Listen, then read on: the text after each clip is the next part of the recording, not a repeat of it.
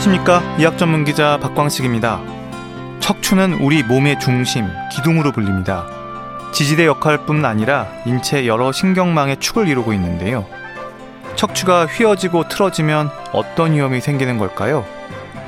척추가 비틀어지면 옆으로 굽는 척추 측만증. 대부분은 원인을 알 수 없는 경우가 많다고 하는데요. 외관상의 문제뿐 아니라 기능이나 건강을 위해서도 치료는 필요할까요? 건강 365 박광식의 건강 이야기. 오늘은 척추 측망증에 대해서 알아봅니다. 투투의 1과 2분의 1 듣고 시작합니다.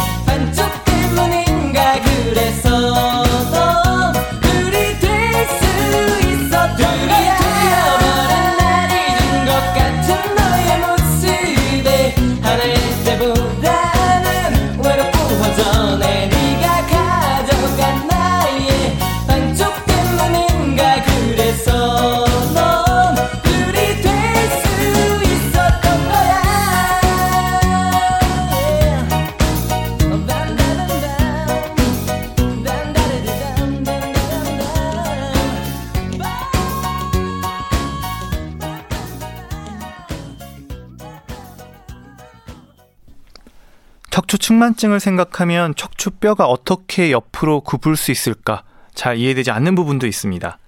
척추 측만증 고려대 구로병원 척추센터 서승우 교수와 함께합니다. 전화 연결돼 있습니다. 안녕하십니까? 예, 안녕하세요. 네, 교수님.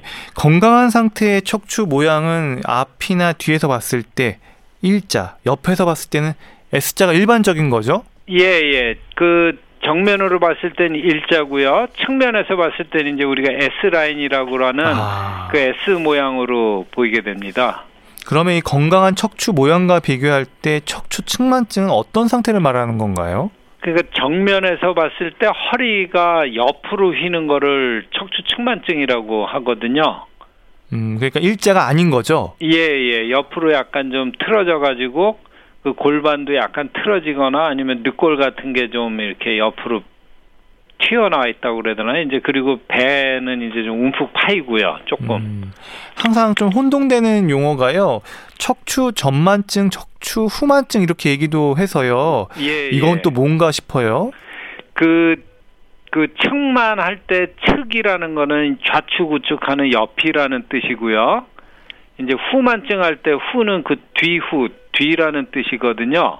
그리고 이제 측만 할 때 그 만은 이렇게 움푹 파인 거 우리 이제 바다에서 영일만 뭐 아산만 할때 아, 그 예. 움푹 파인 것처럼 허리가 측 옆으로 휘면서 이렇게 쑥 움푹 파인 것 그거를 이제 측만증이라고 하거든요. 네. 그래서 그리고 이제 거꾸로 할머니들 보면 등 구부정해지시잖아요. 네. 그건 이제 뒤로 휘었다고 그래가지고 후만증이라고 하고 이제 그 아이들 같은 경우 이제 허리가 너무 잘록하게 그 골반 있는 허리가 들어가 가지고 배가 앞으로 나올 정도로 휘는 아이들이 있거든요. 네. 이제 그런 경우는 앞으로 휘었다고 그래 가지고 전만증이라는 용어를 사용합니다. 아, 그렇군요. 등이 좀 굽었다는 생각이 들 때 측만증을 의심해 보면 되는 건가요? 예, 예. 그래서 이제 등을 봤을 때 어느 한쪽으로 휘거나 옆구리가 좀 파이거나 그랬을 때는 이제 측만증을 의심하실 수 있습니다. 음, 그런 부분들이 스트레칭을 통해서 교정될 수가 있나요? 그게 각도가 낮거나 자세성으로 그러니까 나쁜 자세 때문에 생긴 거면은 스트레칭을 해서 좋아지는데요. 근데 이제 구조적 측만증이라고 해가지고 그 자라면서 이렇게 휘어지는 허리가 있거든요. 네. 이제 구조적 측만증이라고 하는데 그런 거는 스트레칭을 해서는 잘 교정이 되지는 않습니다. 네. 사실 이 척추 측만증에 대해서 시민 여러분들 많은 관심을 갖고 있더라고요. 주변에서 지금 이제 외모나 그리고 이제 자세 이런 부분들을 강조하기 때문에 관심이 많은 것 같은데요. 오늘 척추 측만증에 대한 이제 말씀 계속 해주실 텐데요. 척추 측만증으로 진단됐다고 해서 일단 모두가 치료를 받아야 하는 건지 아닌지 이것부터 질문 드려볼게요. 예, 그 측만증도 그 각도에 따라 가지고 심한 정도가 틀리거든요. 그래서 이제 대부분은 한 10도 근처에 있습니다. 뭐 15도, 뭐 13도, 그래야지 20도 미만 이런 경우에는 꼭 치료를 필요로 하지는 않고요. 이런 경우에는 외관상도 표시가 잘 안 나고 그 옛날에는 그 모르고도 지내시다가 우연히 발견해서 아는 경우도 있거든요. 네. 그래서 이제 한 20도 미만은 그냥 지내고 대부분의 측만증은 20도 미만에 머무는 경우가 또 많이 있습니다. 음. 그러면 치료를 결정하는 기준은 이제 휘어지는 각도가 중요하다 이렇게 볼 수가 있겠네요. 예, 예. 그럼 각도 말고도 다른 고려 사항들이 있나요? 그 나이하고 성별을 보는데요. 그 이제 나이가 특히 중요합니다. 대부분의 측만증이 보면 성장하는 경우 주로 이제 사춘기 때 많이 휘다 보니까 얘가 이제 성장기의 나이에 있는지 또는 여자 학생들이 훨씬 더 많이 있습니다. 한 다섯 배 정도요. 그래서 이제 여학생이 이제 이런 그 때문에 나이 성별도 같이 봅니다. 음, 그러면 통증도 있을 수가 있나요? 그 통증이 없어가지고요. 그 증상이 없어서 본인이 허리가 휘어지는 것 자체를 인지하지 못하는 경우가 아, 대부분입니다. 통증이 없는 경우가 대부분이군요. 예, 예.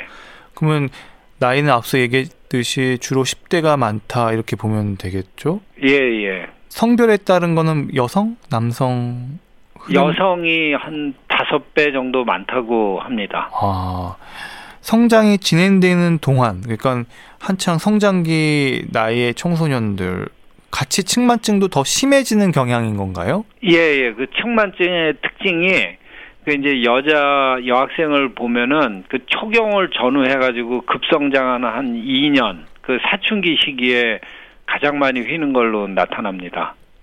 그러면 성장을 멈추는 그 나이대가 되면 측만증도 같이 휘어지는 것도 멈춘다 이렇게 해석할 수 있을까요? 예, 예. 그 성장이 여학생 같은 경우 보면 요새 이제 좀 빨라져 가지고 만으로 14세, 15세 한 중3 정도 되면 멈추거든요. 네. 한그 시기 되면은 측만증 휘는 것도 멈춥니다. 음, 방금 이렇게 여학생들에게 척추 측만증의 어떤 양상을 설명해 주셨는데 어떤 이런 초경 전후 이런 변화들이 어떤 연관을 보이길래 어떤 이유길래 이렇게 영향을 주는 걸까요?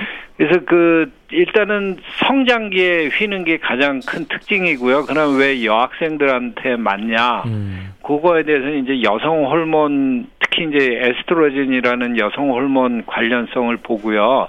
근데 그 정형외과에서 그 관절 휘는 질환이 보면 대부분이 또 여성입니다. 우리 그 종무지 외반증이라고 그 발가락 틀어지는 거 있잖아요. 네, 맞습니다. 예, 그것도 있습니다. 보면은 여학생들이나 여성분들이 훨씬 더 많고요.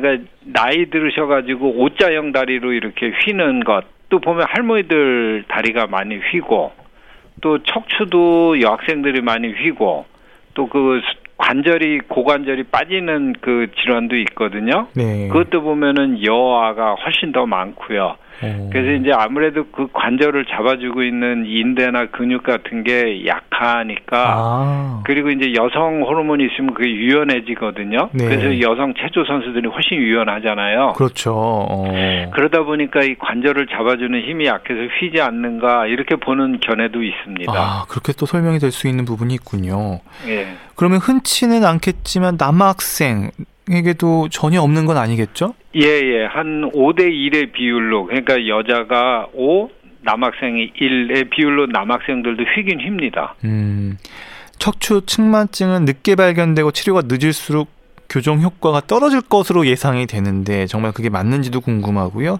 조기 발견의 중요성이 있을까요? 예, 이게 한번 휘어진 허리는 잘 안 펴지는 게 또 특징이거든요. 그러니까 우리 나무 크는 나무에서 보면 이렇게 휘어져서 큰 나무가 그 휘어진 부분은 어떻게 하지를 못하고 펴지지 않고 그 다음서부터가 이제 펴지지 않게 할 수가 있거든요.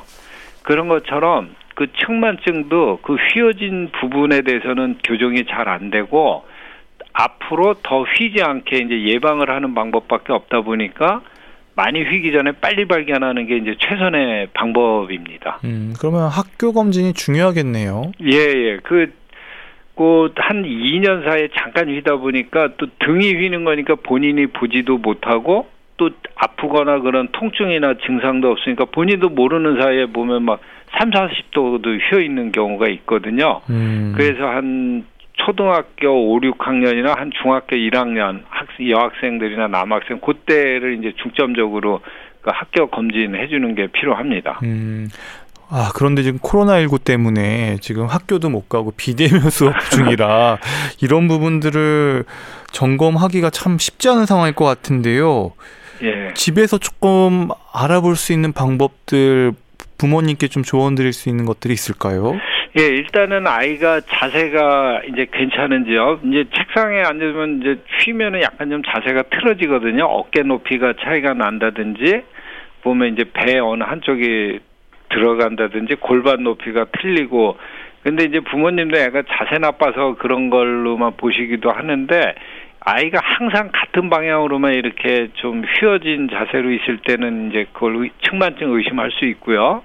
그 좀 더 정확하게 보시려고 하면은 그 수영 선수 그 다이빙 할 때 90도로 허리 구부리듯이 그런 자세를 취하면은 양쪽 그 등 높이가 틀린 것을 발견하실 수가 있거든요. 아, 그래서 등 높이가 허리를 90도 구부렸을 때 등 높이가 차이가 나면 측만증을 의심할 수가 있습니다. 음, 그러면 이제 측만증에 대한 좀 의학적인 얘기 더 나눠보겠는데요. 그럼 측만증으로 진단되는 각도 어느 정도 휘어졌을 때를 말하는지도 궁금해요. 왜냐하면 사람마다 어떤 정상의 어떤 범위가 조금씩 다 다를 수도 있을 것 같고 기준이 좀 어, 일정하게 우리가 적용할 수 있는 그 기준들이 있는지.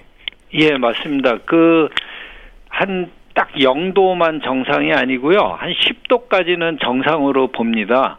그 사람이 좌우 팔 굵기나 길이가 조금씩 다른 그 비대칭이 있기 때문에 10도 휜 것까지는 정상으로 보고 10도 이상 휜 경우를 측만증이라고 정의를 합니다. 음, 10도를 기억해 두면 되겠네요. 그러면 10도부터 그 각도, 휘어진 각도에 따라서 뭐 예를 들면 이제 병의 진행 단계라고 표현하기 좀 그럴 수도 있지만 이게 단계가 있습니까? 어떤 뭐 심각 단계 뭐 이런 단계로 나눌 수가 있는 건가요? 예, 예. 보통 그 경험적으로 보게 되는데요. 한 20도 미만은 이제 경미한 걸로 보고요. 한 20에서 40도 되면 중간 정도 였다고 하고 40도 이상 되면 이제 수술을 고려하는 각도에 들어가거든요. 네. 그래서 40도 이상은 심한 것, 20에서 40도 그러니까 30도 좀 중간 되는 경우요. 그런 경우 한 중간이었다고 하고 20도 미만은 경미하다고 봅니다. 음, 교수님께 척추 측만증 환자들이 많이 찾아오는 걸로 제가 알고 있는데요. 어, 진료실에서 어떻게 이 척추 측만증을 알고 찾아오는지 실제 임상에서는 좀 어떻게 인지를 하고 오게 되는지도 궁금해요 병원에요. 예, 그 학교 검진에서 발견해서 오는 경우가 있고요. 또 하나는 엄마가 이제 목욕탕 가가지고 그 때밀어주다가 등이 튀어나온 거를 발견하시는 경우도 있고 아니면 이제 옷을 이제 같이 사러 갔다가 아이 이제 등 보면서 이제 발견하는 경우가 있는데 그렇게 많지는 않으세요. 이게 아이들이 사춘기고 하니까 몸을 잘 안 보이려고 하고 또 밤늦게 뭐 학원 다니고 이러다 보니까 아이 등을 이렇게 잘 살펴줄 수 있는 경우가 많지가 않아 가지고요. 그 늦게 발견되는 경우가 또 꽤 많습니다. 음. 그러면 이 측만증을 자녀가 진단을 받으면요. 이제 많은 보호자분들 어떤 걱정들을 하시는지 궁금한데요. 그 일단은 장기가 눌리지 않을까 아무래도 이제 휘어지면은 그 몸 안에 장기가 눌릴 수 있으니까요. 그 이제 장기가 눌리지 않을까 또는 이제 키가 크지 않을까 근데 이제 키 크는 거하고는 관계는 없고 옆으로 휘니까 이제 좀 작아 보일 수가 있고요. 또 하나 이제 허리가 아프지 않을까 이제 걱정하시는데 다행히도 허리 요통하고는 관련이 없는 걸로 보고요. 또 하나는 이제 여자 아이들이 많다 보니까 이제 임신이나 출산하고 관련이 있지 않을까 걱정하시는데 임신 출산하고는 관련 없는 걸로 의학적으로 그 파, 판결이 났습니다. 음. 그러면 뭐 앞서서 여러 가지 성별에 따른 차이, 뭐 여러 가지 위험 요인들 이렇게 얘기는 해주셨는데 척추측만증 원인은 뭐 밝혀진 게 있습니까? 그 아직까지도 그 원인이 기원 전에도 그 측만증에 관한 의학 기술이 있는데요. 2000년이 지났는데도 아직 측만증의 원인은 발견이 안 되고 이게 유독 사람한테만 있는 걸로 알려져 있습니다. 그 직립보행을 하는 그 어. 특징 때문에 그러다 보니까 이제 동물 모델이 없으니까 이 실험 같은 것도 못 하고 음. 그래서 아직 원인은 미상으로 알려져 있습니다. 음, 대부분 지금 원인을 모르는 경우라는 거죠? 예, 그래서 이름 자체가 특발성 측만증이라고 그러니까 원인 미상의 측만증이라는 뜻을 가진 특발성이라는 용어를 사용합니다. 음, 그러면 유전적인 부분은 뭐 전혀 없나요? 예, 유전적인 부분이 좀 있어가지고요. 그 일란성 쌍둥이 같은 경우에는 한 아이가 휘면은 그 자매나 형제겠죠. 보면은 일란성인 경우는 한 70%가 휘고요. 어, 부모하고 자녀 간에는 한 10% 유전율이 있고 그 자매 간에는 한 1에서 2% 정도 유전성이 있는 걸로 나와서 유전성은 있는데 그게 이제 항상 발현되는 건 아니고 어떤 환경에 이제 노출되면 얘가 휘는 게 아닌가 이제 그런 식으로 해석을 합니다. 네. 이제 진료실에서 이제 환자가 들어오면 여러 가지 어, 문진도 하고 검진도 하실 텐데요. 어떤 방법으로 각도를 재는지 좀 궁금해요. 앞서 10도 이내까지는 정상으로 본다 이렇게 얘기했고 20도까지는 경미하다 이렇게 얘기하셨는데 각도라는 게 기준 선과 선의 그 어떤 사이의 각도일 텐데 어떻게 이 각도 값이 나오는지 조금 어 라디오로는 좀 설명이 어려운 부분일 수도 있는데 그래도 네. 어떻게 재는지 좀 설명이 가능할까요? 예, 예. 저희가 각도를 재는 게 이제 두 개입니다. 그 몸통이 회전을 했는지 그 보면 몸의 어느 한쪽이 올라온다고 그랬잖아요. 구부리면은 그러니까 이제 몸통의 회전각을 재는 그 각도기로 해서 재보고요. 그거는 그 몸 등 위에다 올려놓으면 그 각도기가 그냥 각도가 나오고요. 아, 그렇겠죠. 예, 어. 그리고 그 다음에 이제 엑스레이를 측정해서 각도 보는 방법이 있고요. 그게 이제 제일 정확한 방법이고요. 엑스레이 상에서는 그 허리가 휘어져다 보면은 이제 척추체가 옆으로 기울 거 아니에요. 그렇죠. 어. 그러니까 맨 위쪽에서 제일 많이 기울은 척추하고 이제 또 아래쪽에서 기울은 척추 음. 두 개의 그 선을 그어가지고요. 음. 그게 만나는 거를 이제 재는데 요새는 그 다 디지털화 돼 가지고 자동으로 각도를 재주기도 하고 수동으로 이렇게 선만 거주면 각도가 자동으로 측정이 됩니다. 음, 그러면 전체 척추가 다 나올 수 있도록 좀 길게 엑스레이를 찍어야 되겠네요. 보통 우리가 찍는 그 가슴 엑스레이 사진으로는 이게 좀 어렵겠는데요. 예, 예. 그 측만증을 보려면은 그 적어도 머리 그러니까 턱서부터 골반까지가 이제 나와야지 골반이 틀어졌는지도 보고 그 목도 보고 해서 이제 좀 길게 나오는 사진을 찍으셔야 됩니다. 음, 척추 측만증 환자분들을 많이 보셔서 어, 여러 가지 각도하고 임상 증상하고 그게 비례하는지 아니면 그건 좀 관계가 없는지 좀 어떻습니까? 그 각도가 크면은 임상적인 그 주로 이제 외형 표시가 많이 나는 건데요. 그거는 이제 약간 좀 비례 관계에 있는데 항상은 음. 아닌데 많이 휘어진 분이 보면은 또 그 자세도 많이 틀어져 있고 등도 많이 튀어나와 가지고 좀 외관적으로 표시가 나는 경우가 많이 있습니다. 아니 그러면 거꾸로 척추는 휘어졌는데 외관적으로는 티가 안 날 수도 있는 경우가 있다는 얘기인 건가요? 예, 그게 이제 휘어지는 방향에 따라 가지고요. 그러니까 S자형으로 휜 분이 보면은 표시가 덜 납니다. 그러니까 S자로 되면 이제 휘는 게 한 번은 오른쪽으로 아래는 왼쪽으로 이렇게 아, 되다 그래서 지금 보니까 밸런스가 잡아진 거군요. 예, 예. 그리고 이제 C자형으로 이렇게 휘신 분들은 이게 밸런스가 안 잡히니까 상대적으로 좀 표시가 더 많이 나고요. 아, 그러면 그건 이제 외견상의 어떤 임상 증상이라고 한다면 그러면 아까 장기가 눌리거나 하는 이런 부분들도 예. 이것도 확실히 각도가 더 크면 클수록 숨이 찬다거나 뭐가 눌리는 증상들은 어떻게 환자분들이 호소를 하게 되죠? 그 이제 어렸을 때부터 많이 휘어져 있으신 분들은 한 80도 이상 정도 휘게 되면은 그 어. 심장이나 폐가 눌려 가지고요. 그러니까 이제 한 20대 넘어가고 30대, 30세 정도 넘어가면 계단 오를 때 숨이 차는 거를 본인이 이제 점점 느낀다고 합니다. 이제 옛날에는 계단도 뭐 쑥쑥 올라갔는데 자꾸 이제 숨 차는 거를 느끼시는 거죠. 어. 좀 뛰거나 그럴 때요. 어, 그러면 이제 척추 측만증 이제 보통은 성장기 청소년들한테서 나타나는 것들을 이제 이야기를 들어봤는데요. 하나 네. 궁금한 거는 요즘에 이런 환자분들은 없나요? 이제 나이가 한 70, 뭐 60 예. 넘으셔가지고 어르신들 특히 뭐 농사일 하시는 어르신들이 뭐 지방에서 올라오셔가지고 어 다 이제 허리가 너무 이제 굽어져가지고 다시 이걸 좀 펴고 싶다. 뭐 이런 분들은 안 계세요? 예, 그런 분들도 꽤 계십니다. 그게 이제 휘어 있다 보면 외견상으로 네. 좀그 표시도 나고 이제 본인은 좀 정신 그 스트레스를 많이 받으시는 거죠.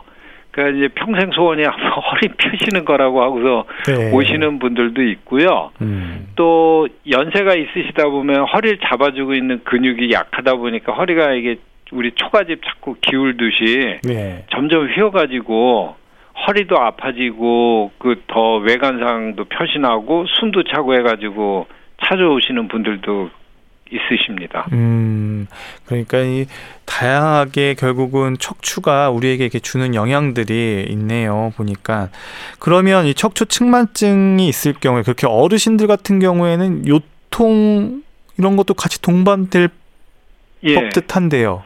예, 그 연세가 있으시면은 이제 그 허리 그 휘- 오목하게 휘어진 부분이 있으면 우리 신발도 그 약간 기울어서 신으면은 어느 한쪽이 더 빨리 고무가 닳지 않습니까? 그런 것처럼 그 허리가 휘어져 있으면 오목 한 쪽에 그, 그, 그 중력이 더 가게 돼가지고 무게가 쏠려서요. 음. 그 오목 한 쪽에 그 연골, 척추 관절 연골이 빨리 닳아가지고 퇴행성도 오고 그 척추가 이렇게 휘어져 있다 보면은 이게 한쪽으로 무너지면서 뼈가 약간씩 어긋나는 현상도 발생을 합니다. 음. 그러다 보니까 이제 퇴행성 변화가 오면서 허리 통증도 올 수 있고 또 신경 증상도 나타날 수가 음. 있고요. 음. 그러니까 척추 측만증을 좀 얘기할 때는 10대에서 오는 척추 측만증하고 그리고 고령 어르신들이 오는 측만증하고는 조금 구분해서 봐야 되겠네요. 예, 예. 그 차이가 좀 있습니다. 그러니까 노인에서는 그 퇴행성 척추 그 질환이 같이 오기 때문에 그게 이제 좀 문제가 되는 겁니다. 임상적으로. 네. 그리고 물구나무석이나 거꾸로 서는 운동기구로 측만증이 치료된다. 얼핏 생각하면 이게 참 맞는 얘기 같거든요. 어떻게 보세요? 그 우리 의학 그 고전 의학 서적에 보면은 그 나무에다가 놓고서 사람을 그 매달리게 해가지고 예, 용수철 저울 땡기듯이 매달려서 땡기는 그림도 있거든요. 네. 결국 이제 거꾸리라는 게 그거의 연장선상의 개념인데, 음. 근데 그게 또 내려놓으면 똑같이 원위치로 돌아갑니다. 음. 우리 가느다란 이 식물 줄기 말려 있는 것도 이렇게 당겼다 놓으면 다음 날 가면 제자리가 있듯이 음. 거꾸리를 이렇게 매달아 놨다가도 금방 재면 펴졌는데 자고 일어나면은 다음 날 보면 이렇게 원위치로 가 있는 경우가 많아서 대부분 갑니다. 그래서 효과가 있다고 보지는 않습니다. 네. KBS 라디오 건강 365 박광식의 건강 이야기 척추 측만증에 대해서 지금 알아보고 있습니다.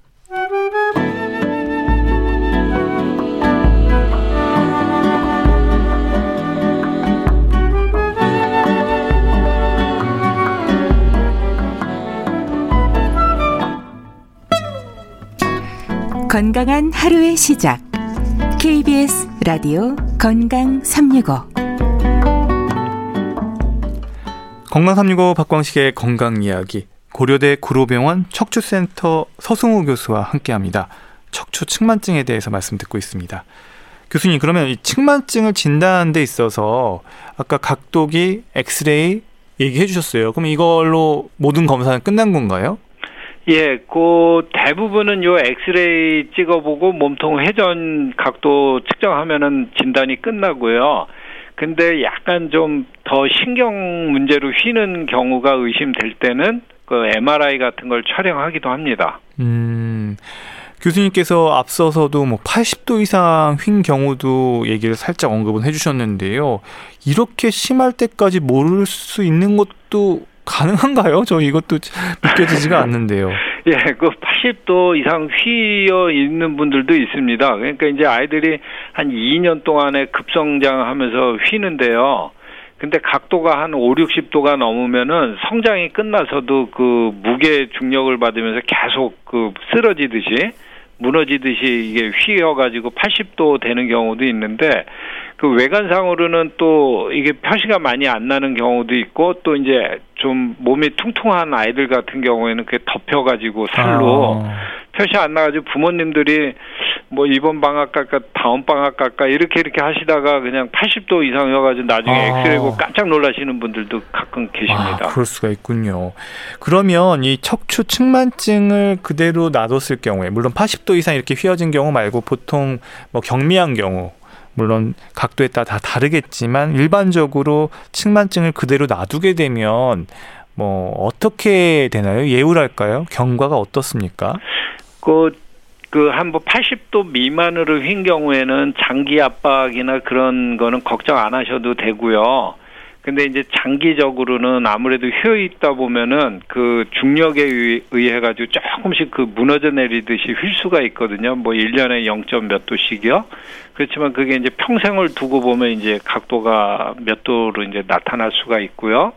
또 두 번째는 이게 비대칭으로 돼 있다 보니까 그 중력이 가해지면서 오목하게 휜 쪽에 그 척추 연골이 빨리 닳게 됩니다. 그러니까 그쪽 그 오목한 쪽에 척추 관절 연골이 다르면서 퇴행성 척추가 올 수 있는 그 영향이 있고요. 음, 사실 지금 드리려는 질문이 제가 진짜 가장 먼저 하고 싶었던 질문인데요. 이제 질문을 드립니다. 그럼 척추 측만증 악화되지 않도록 잘 관리하려면 어떻게 해야 합니까?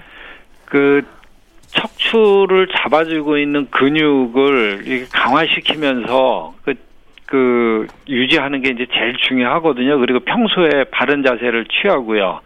그 자세가 측만증의 원인은 아니지만 비대칭으로 허리가 휘어진 상태가 되면은 자세가 그쪽으로 쏠리면은 무게가 이제 한쪽으로 치우치면서 더 휘는 게 진행할 위험이 있고요. 그리고 무너지는 거를 잡아주는 방법은 받쳐주는 근육이 튼튼한 방법밖에 없거든요. 그래서 이제 관, 그 자세 바르게 하고 음. 근육을 튼튼하게 강화시키는 운동 그게 이제 필요합니다. 네. 척추 측만증은 보여지는 부분에서도 척추가 휘어서 비뚤어지게 보이기 때문에 걱정도 사실 많은 게 사실입니다. 측만증에 대한 궁금증을 리포터 전소연 씨가 취재했는데요. 전소연 씨, 어서 오세요. 네, 안녕하세요. 네, 어떤 질문을 담아 오셨을지 네, 궁금한데요. 제가 사실은 이 척추 측만증에 대한 얘기를 듣고 질문을 하면서 이렇게 보니까 많은 분들이 다 어, 휘어져 있더라고요. 살짝씩. 네. 네. 그래서 그걸 보면서 아, 척추 측만증이 생각보다 심각할 수도 있겠구나라는 생각을 했는데 일단 우리 시민분들은 어떤 질문을 하는지 들어보시고 우리 답변은 교수님께 들어보도록 하겠습니다. 중학교 1학년인 제 아들이 척추가 20도 정도 휘었어요. 그래서 보조기를 착용하고 있는데요. 보조기만으로도 척추가 더 휘는 걸 막을 수 있을까 그리고 보조기를 착용하면 혹시 키가 안 자라는 것은 아닌지 궁금합니다. 제가 무거운 가방을 한쪽으로만 좀 많이 들기도 하고요. 아니면 컴퓨터로 일도 좀 많이 하고 자세가 바르지 않다 보니까 양쪽 어깨가 심하게 차이가 나는 거예요. 그래서 목부터 어깨까지 통증이 좀 늘 있는데요. 이런 경우는 척추측만증일 수 있다는데 제가 그 질환인지도 궁금하고요. 아니면 또 병원에 안 가고 집에서 운동만으로도 교정할 수 있는지 궁금해요. 척추측만증은 많이 들어봐서 아는데 선배 아드님이 척추 후만증이라고 해서 보조기를 2년 이상 착용해야 된다고 굉장히 속상해하는 걸 봤는데요. 이 척추 후만증은 아이들에게 많이 생기는 건지 궁금하고 혹시 2년 보조기만 하면 완치가 되는 건가요? 네, 여러 가지 질문을 해 주셨는데 일단 이게 중학교 1학년인 아들이 척추가 20도 정도 휘었다고 얘기를 합니다. 근데 중요한 건 이제 보조기 착용을 했을 때 어, 키가 혹시 안 자랄까봐 걱정이 되고, 이게 또, 이 완치가 될 수 있을까라는 게 의심이 좀 든다고 얘기를 하시거든요. 예. 그러니까 그 보조기를 해도 키 성장에는 전혀 지장을 안 받고요. 측만증이 아. 있어도 키 성장에는 지장을 안 받고, 네. 뼈는 자라는데 그게 옆으로 휘기 때문에 이제 그 좀 손해를 보죠. 바로 음. 크면은 클 건데요. 네. 그리고 보, 보조기를 하는 거는 허리를 바로 펴기 위한 목적보다는 네. 사실 펴지지는 않습니다. 이게 보조기 할 때는 좀 펴진 것 같은데 네. 빼고 나면은 다시 원위치로 원래 상태로 휘어진 대로 가기 때문에 그 보조기 할 때 최선의 목표를 목적을 네. 더 이상 휘지 않게 아. 하는 걸 이제 목표로 해서 이제 착용을 합니다.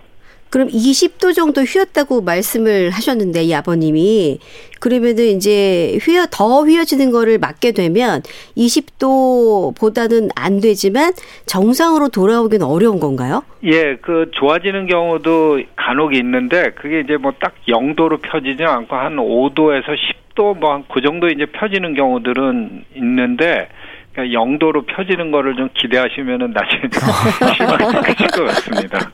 아, 그러면 이게 아들이잖아요. 예, 예. 남학생이니까. 근데 여학생의 경우랑 남학생 경우도 마찬가지로 보조기를 했을 때 키와는 상관없이 그냥 잘 클 수 있는 거예요, 그러면? 예, 예. 키 크는 데는 전혀 지장 없습니다. 아우, 다행이네요.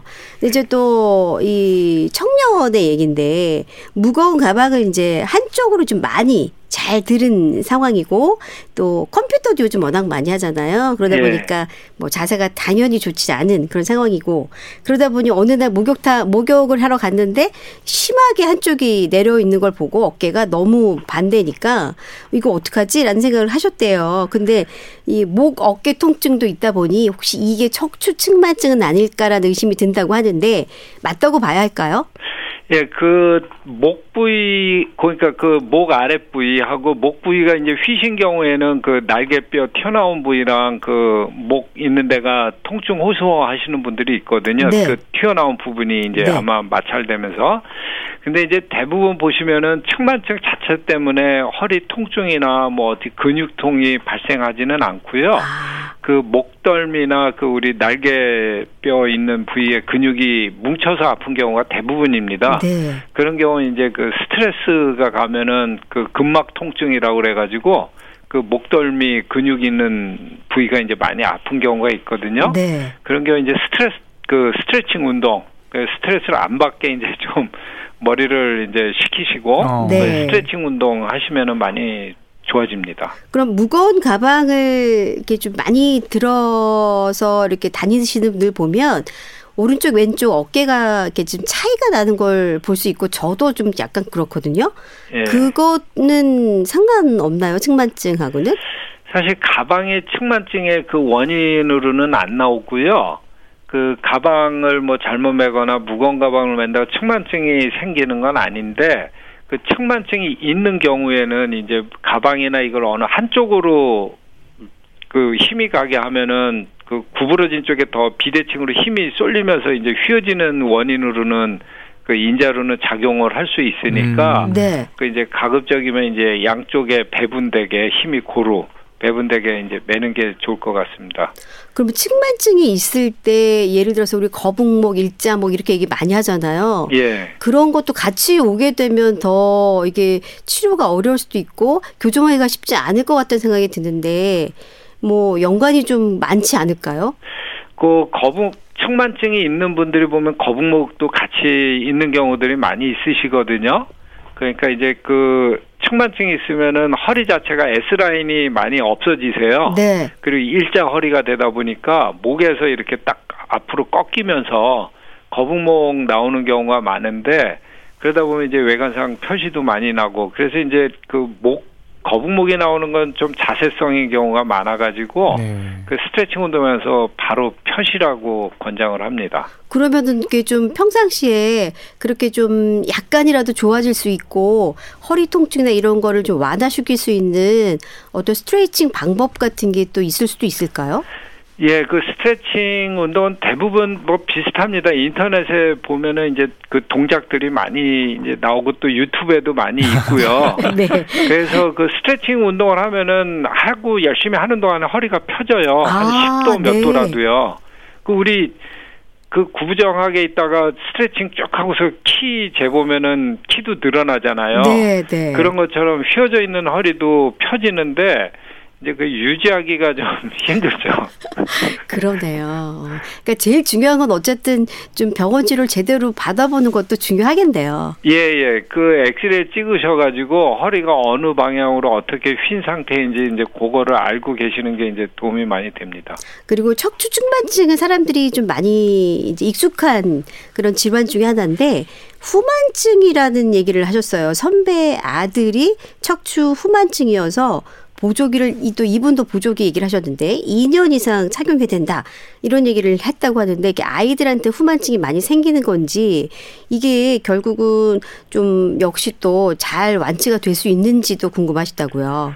음. 예, 그 후만증은 이제 저기 허리가 구부정한 아이들 있잖아요. 네. 어깨 이렇게 그 구부리고 그래서 이제 그 허리가 구부정하게 있는 걸 후만증이라고 하는데 그거는 원인이 대부분 자세성인 경우입니다. 본인이 이제 어깨를 이렇게 구부려 가지고 오는 경우에 가지고 본인이 스트레칭 운동하고 노력하면은 그거는 좋아질 수 있는 그 찬스가 훨씬 더 높습니다. 네. 근데 이제 아이들이 보면은 이제 또 그 보조기 같은 거 안 하면 어깨 구부정해 가지고 허리 이제 자세를 안 잡아 가지고 자꾸 휘다 보니까 근데 이제 그게 나이 먹으면 이게 잘 안 펴집니다. 뼈가 굳어가지고. 아, 그럼 어쨌든 이렇게 어렸을 때 보조기 착용하면서 바른 자세 유지하는 게 제일 중요하겠네요. 예, 예. 근데 이제 또 보조기 빼면은 원위치로 가니까 본인이 자세를 바르게 하려고 하는 의지가 제일 중요합니다. 아, 그렇군요. 후반증에 대한 얘기까지 잘 들었습니다. 네, 이렇게 시민 여러분의 궁금증을 꼼꼼히 취재해 주신 전소연 씨 오늘 고맙습니다. 네, 고맙습니다. 척추 측만증 치료에 있어서 이 관찰하는 단계가 있을 것 같고요. 또 이제 보조기를 착용해야 하는 경우도 있을 것 같고 수술적인 방법이 필요한 상태도 있을 것 같은데 이제 본격적으로 척추 측만증의 치료에 대해서 이제 여쭤보겠습니다. 교수님 그러면 일단 관찰하는 단계도 있는 거죠? 예, 예. 20도 미만인 경우에는 관찰을 하게 됩니다. 음, 그러면 이 관찰을 하면서 이때 좀 도움이 되는 여러 가지 방법들을 뭐 있을까요? 그 20도 미만 때 관찰할 때 그냥 그 관찰만 하는 건 아니고요. 좀 스트레칭 운동하고 이제 자세 바른게 하는 이제 그런 동작을 하라고 같이 권장을 하고 이제 20도가 넘으면 이제 보조기 같은 거를 생각하게 됩니다. 음, 20도 미만일 때 될 수 있으면 누워 있는 건 어떻습니까? 누워 있으면 좀 터지는데요. 네. 근데 이제 또 서서 돌아다니면 또 이제 휘어지는 쪽으로 갑니다. 근데 사람이 누워만 있을 수가 없으니까. 아, 그렇죠. 예. 이게 사실 이게 사람한테만 있는 게 직립보행하는 거하고 관련이 있으니까. 네. 저희 선생님 말씀하신 것처럼 누워 있는 게 좋은 방법 중에는 하나일 수도 있을 것 같습니다. 하지만 이제 성장기 있는 청소년들을 계속 누워 있으라고 할 수도 없을 거고. 예, 아, 예. 쉽지 않은 문제인 것 같은데. 그러면 이제 관찰, 스트레칭, 자세 교정 요 단계가 20도 미만에서 있고 그리고 보조기도 있을 거 아니에요. 예, 예. 그 성장기 아동이고 그래서 한 20도 이상이면서 한 5도 이상 휘어지는 경우 이제 그 휘어지는 걸 예방하기 위해서 보조기를 착용을 시키고요. 근데 이제 5도 이상을 이야기하는 거는 이게 이제 잴 때마다 한 2, 3도는 오차 범위로 생길 수도 있거든요. 네. 그래서 이제 그 오차 범위로 휘어진 각도가 아니라는 게 확인될 수 있는 게 한 5도 이상을 봅니다. 음. 그래서 이제 5도 이상 휘면은 진행하는 거를 방지하기 위해 가지고 이제 보조기를 착용합니다. 음, 보조기 잘 이렇게 좀 떠오르지가 않는데요. 뭐 이렇게 조끼처럼 뭐 있는 그런 형태인가요? 예, 그 환자분들한테 설명할 땐 그 플라스틱으로 된 갑옷이라고 이야기하고요. 네. 그 이제 여성분들 같은 경우 이제 콜셋 입으시잖아요. 네. 이제 콜셋이 플라스틱으로 된 콜셋이라고 생각하시면 될 것 같습니다. 어, 그러면 그 몸통을 잡아주면 예방 효과는 있는 건 분명한가요? 예, 예. 그 옛날에는 그 효과에 대해서 좀 논란이 있었는데 최근에 그게 밝혀졌는데 한 80%에서는 확실하게 그 진행 억제 효과가 있다. 그렇게 밝혀졌고요. 그러니까 다섯 명 중에 네 명은 진행 억제 효과가 있는데 다섯 명 중에 한 명, 한 20% 정도는 보조기를 해도 계속 진행하는 걸로 나옵니다. 음, 근거가 밝혀져서 정말 다행이라는 생각이 드는데요. 왜냐하면 보조기 같은 경우 더군다나 단순 옷이 아니라 플라스틱 갑옷 같은 거라면 이 착용하는데 특히 성장기 아이들이 착용하는데 상당히 수능도가 떨어질 것 같다는 생각이 들었거든요. 예, 그 아이들이 특히 이제 사춘기 예민한 시기다 보니까 불편한가 보다도 학교 가서 그런 이목 그 때문에 그걸 되게 스트레스를 많이 받아 합니다. 음, 그런데 이제 그 보조기 착용이 뭐 논란 단계가 아니라 분명히 효과가 있다면 어느 정도 득실을 따져서라도 이제 할 수는 있겠네 이제. 예, 그건 이미 이제 그 의학적으로 판정이 된 것이어서 효과가 입증이 된 거라고 봅니다. 그래서 이제 휘어져서 보조기 필요한 아이들은 그 반드시 보조기를 하는 게 그 좋습니다.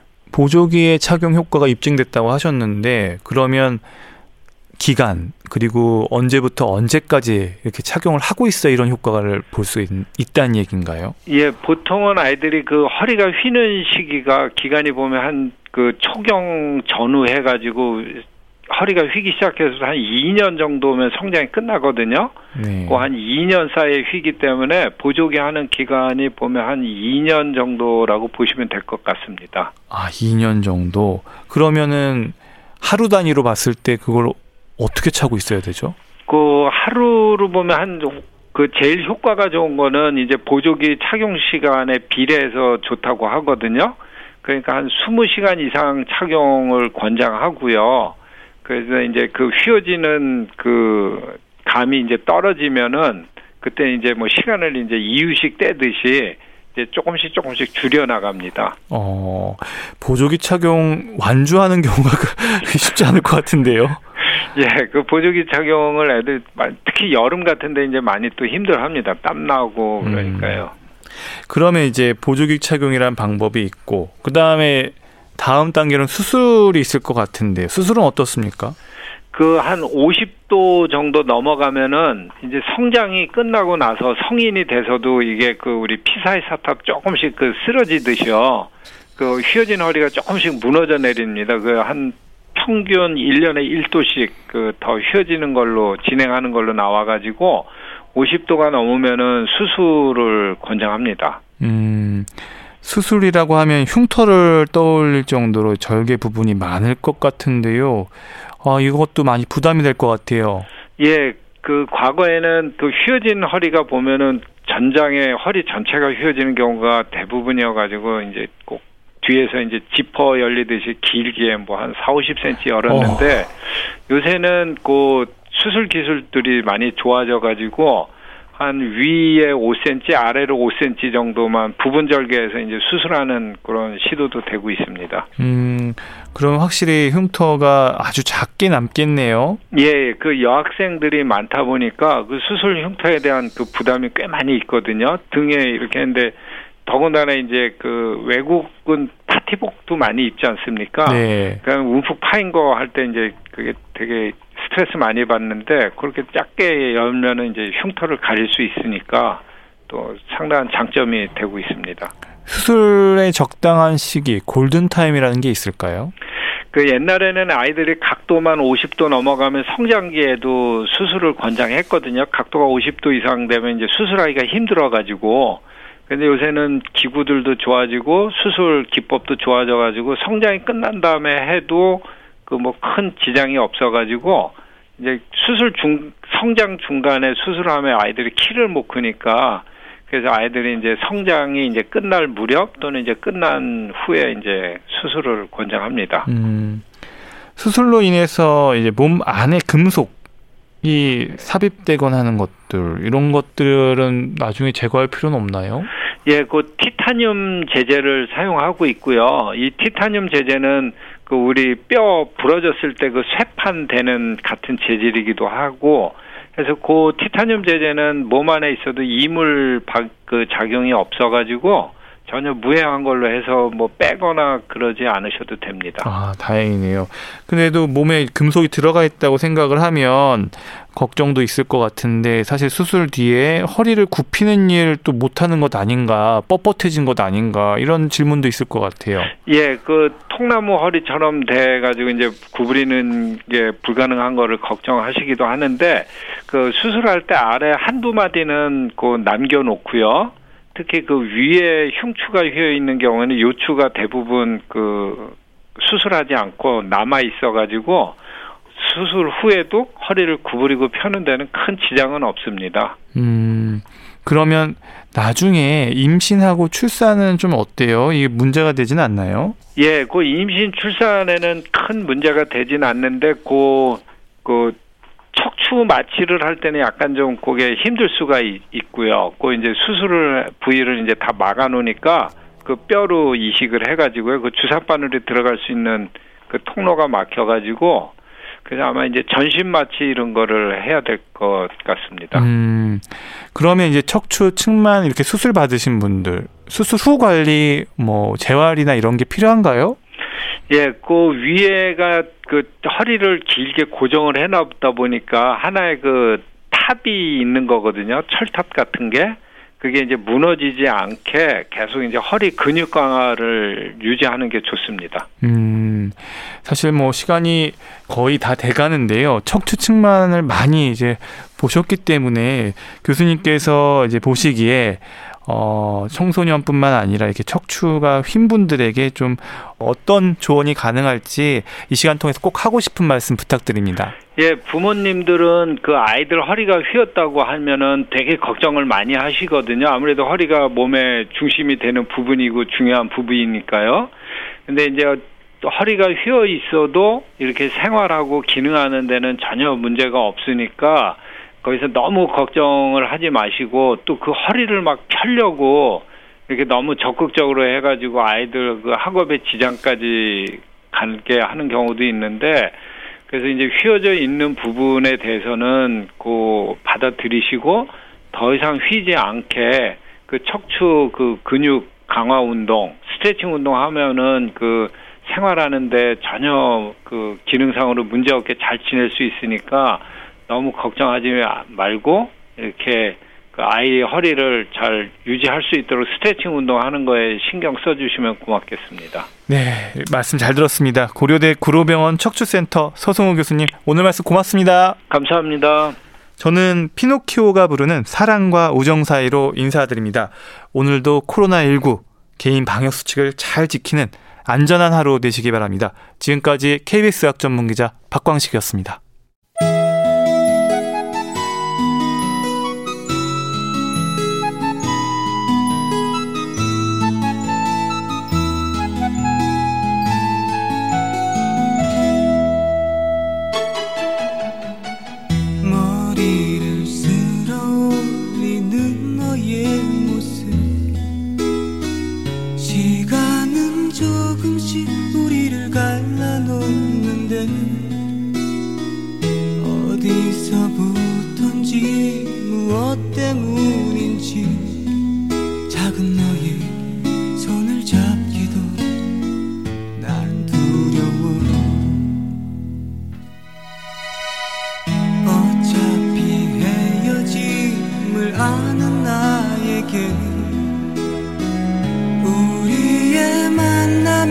짧아도 미련은 없네.